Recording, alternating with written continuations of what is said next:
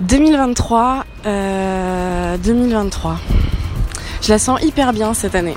Salut tout le monde, moi je m'appelle Hugo, j'ai 26 ans, je suis journaliste politique pour une chaîne de télévision et je couvre au quotidien la gauche. Je m'appelle Sarah, j'ai 25 ans, je suis installée en maraîchage bio et en poule pondeuse en bio. Je m'appelle Augustin, je suis étudiant à Paris. Je m'appelle Marion, je suis actuellement responsable pédagogique dans une association où je travaille avec des enfants de quartiers prioritaires. Mais en tout cas, hâte qu'on échange encore plus sur nos vies, c'est vraiment cool de vous rencontrer. Hello tout le monde, écoutez, j'espère que vous allez bien. Pour le coup, le soleil est au rendez-vous aujourd'hui, donc ça fait du bien au moral, on sent que le printemps arrive. On s'est mis à travailler en t-shirt et on a même chaud dans la serre, donc on fait nos plans, on a planté notre première ligne de concombre. Là, on s'apprête avec des copains et mes parents à planter les haricots verts et les courgettes. Et puis aussi, Kylian est parti planter des fleurs et les derniers arbres parce que c'est bientôt la fin de plantation des arbres.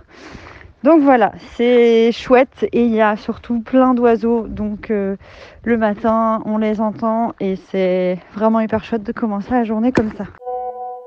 Le gouvernement va sans doute compter ses soutiens toute la nuit.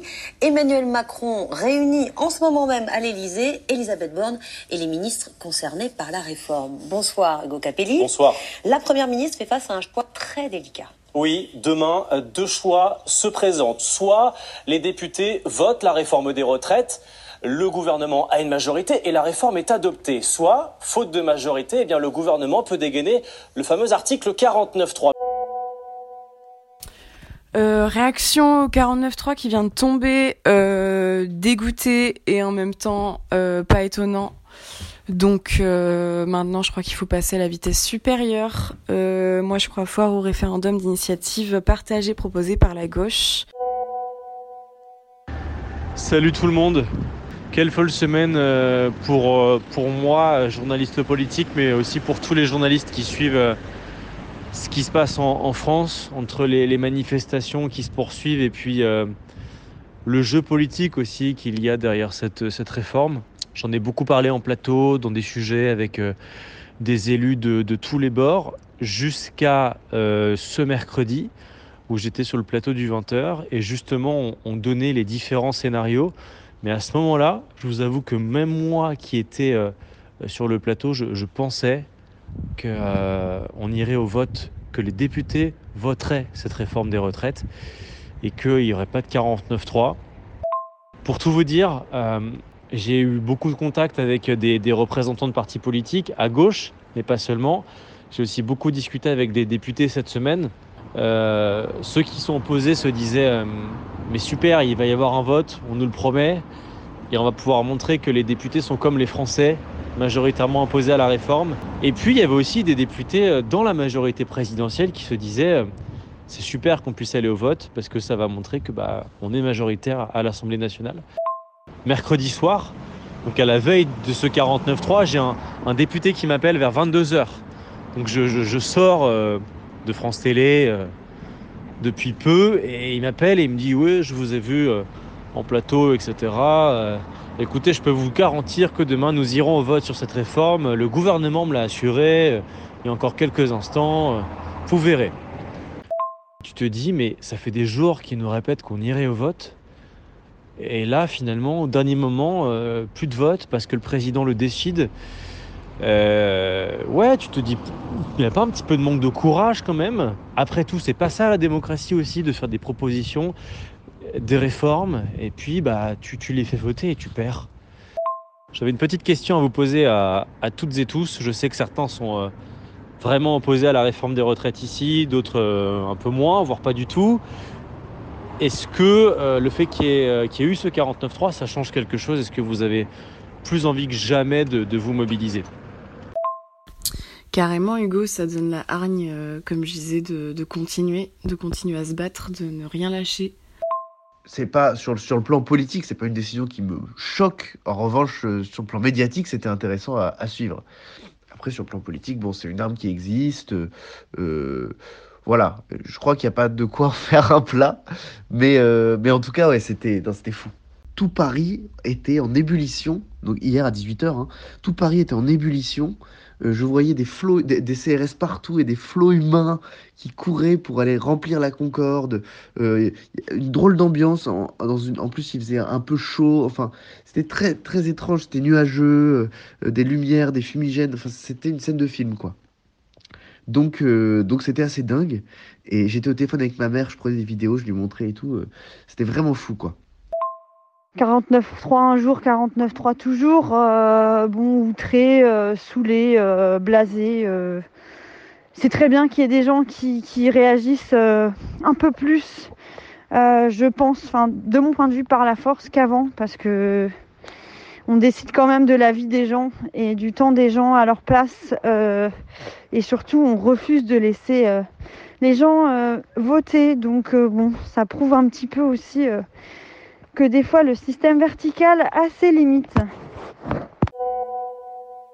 Cette actualité brûlante m'empêcherait presque d'aller au cinéma comme je le veux. C'est vrai que j'aime beaucoup aller au cinéma, j'y vais au moins 2 fois par mois en principe.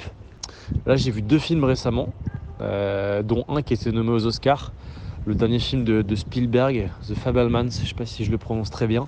Je ne sais pas si vous l'avez vu ce film, il est très bien. Et j'en ai vu un autre récemment, La Syndicaliste, avec Isabelle Huppert, qui raconte l'histoire d'une femme qui travaille dans un syndicat, la CFDT, pour Areva. Très bon film qui raconte une histoire vraie. J'aime beaucoup ce genre de film français, c'est très, très réussi, je vous le recommande. Bon, et puis je vous disais que cette ruée vers la place de la Concorde, c'était une scène de film. Ça fait une transition parfaite avec la question du cinéma. Moi, je travaille en ce moment dans le cinéma. Je crois que ça fait que je regarde les films de manière un peu différente maintenant, à force de lire les scénarios et de faire des comités d'investissement, de voir comment se finance un film, de voir un peu l'industrie elle-même. Ça me donne un rapport un peu différent à tout ça. Par exemple, j'ai revu récemment le biopic Clo-Clo sur Claude François. Et je me rends compte que je regarde les films un peu différemment parce que j'imagine un peu ce qu'il y avait décrit dans le scénario quand je vois le film. Et puis maintenant, je regarde vachement les distributeurs, les producteurs, voilà, tous les éléments de fiches techniques, en fait. Voilà, donc je regarde les films un peu différemment, mais j'adore ça, évidemment.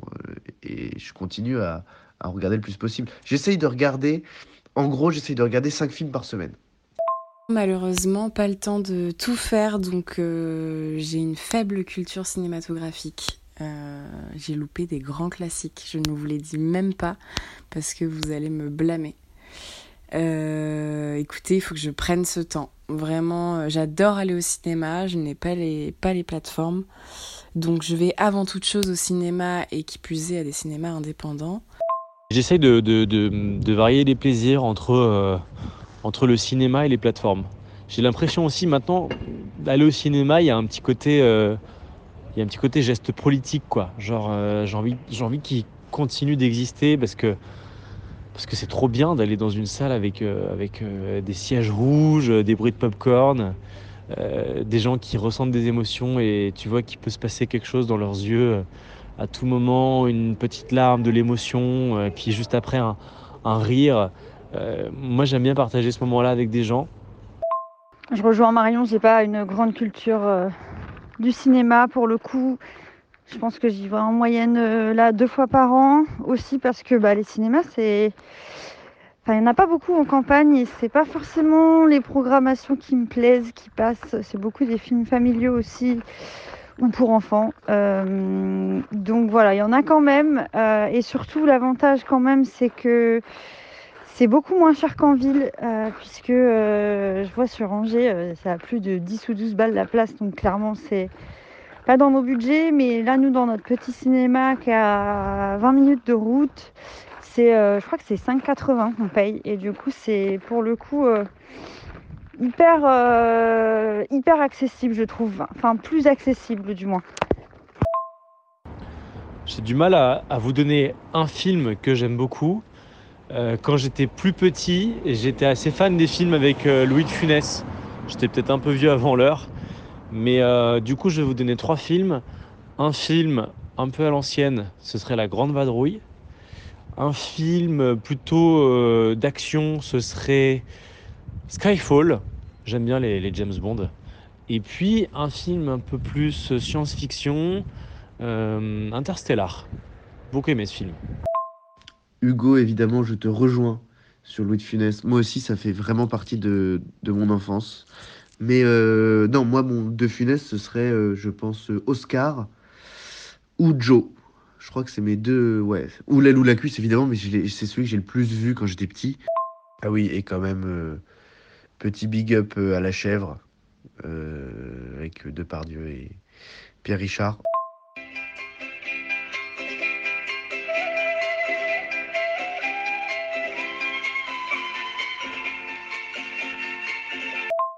Ça me fait beaucoup rire, Augustin, d'entendre ton extrait de La Chèvre, parce qu'à chaque fois qu'on partait en vacances, on avait droit au CD gravé de mon père, et il y avait notamment un CD musique de film, dont celle-ci. Donc ça rappelle vraiment beaucoup de souvenirs de trajets, notamment avec ma sœur, où du coup on chantait par cœur toutes ces chansons de film. Et je vous rejoins tellement sur Louis de Funès, ça a été toute mon enfance aussi, mon père était fan, il avait tous les DVD, carrément on partait sur un abonnement, et j'ai tout regardé quoi, même tous les noirs et blancs et tout, franchement j'ai donné en matière de Louis de Funès, et je crois que mon film préféré reste évidemment Tous les Fantômas. Pour le coup, moi c'est toujours... Obélix et Astérix, Mission Cléopâtre, ma référence, c'est mon film préféré. J'en ai pas plusieurs, c'est vraiment celui-là. Ça me rappelle là aussi beaucoup de souvenirs avec ma sœur, puisque je pense qu'on a dû le regarder entre 20 et 30 fois.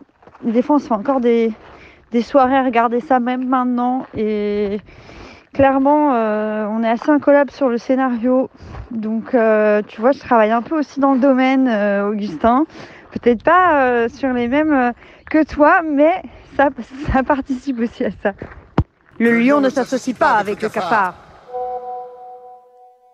Pour le coup, je sais pas ce que vous pensez de l'école et de son fonctionnement, mais je serais curieuse de le savoir. En tout cas, de mon côté, cet éternel débat que j'ai avec moi-même depuis un bon moment maintenant, qui est, est-ce que je rejoins l'éducation nationale et tout son système, ou est-ce que je vais vers des pédagogies alternatives ?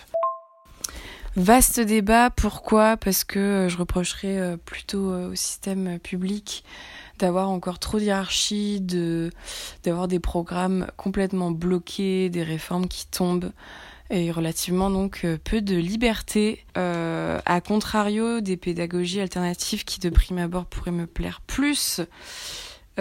Pour leur vivacité, enfin leur manière de rendre vivante chaque cours, parce que l'école se doit d'être vivante et où l'élève est purement actif et pas passif. Ça me paraît tellement évident, et c'est d'ailleurs pour ça que je suis plutôt dans l'animation et dans l'éducation populaire aujourd'hui. Voilà, donc il y a ce côté alternatif qui est dingue, où le maître ou la maîtresse se remet en position de guide et disons moins en verticalité, où il n'est pas le sachant et les élèves les non sachants. Non, on apprend et on partage entre toutes et tous, et voilà. Et aussi au niveau de la compétition, dans l'alternatif, en gros, l'enfant, l'idée, c'est pas qu'il arrive en début d'année d'un point A jusqu'à un point B. Non, s'il arrive à un A,2 ou un A,4, c'est complètement OK. On le suit en fonction de son évolution à lui ou à elle, et il n'y a pas de galère, il n'y a pas de pression, il n'y a pas de t'es nul en maths, non, t'es à ce niveau en maths. Ouais, donc j'entendais les doutes de Marion sur la question éducative, où tu hésites entre tu nous disais que tu hésites entre le public et ce que tu as appelé les modèles alternatifs. Alors j'avoue que je connais un peu mal les modèles alternatifs, parce que je les ai pas expérimentés moi-même, parce que moi j'étais dans le privé jusqu'au bac, et ensuite j'ai fait pour le coup les grandes universités publiques, j'ai fait la Sorbonne et Assas.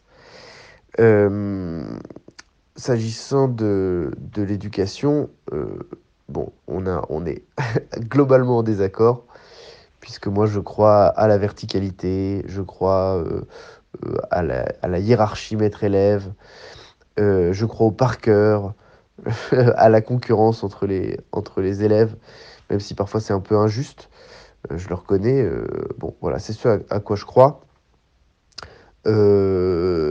J'estime qu'il doit y avoir des objectifs à atteindre et il faut atteindre un certain niveau pour passer à l'étape supérieure.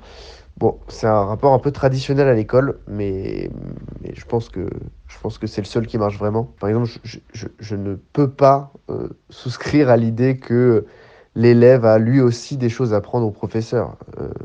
Voilà, bon, on n'est pas d'accord là-dessus, c'est comme ça. J'ai du mal pour le coup, Augustin, à partager ton point de vue, puisque pour moi, la concurrence... tout ça, c'est pas trop des choses qui vont à tout le monde et qui sont très, très bénéfiques et qui permettent pas forcément de voir vraiment les capacités de chacun.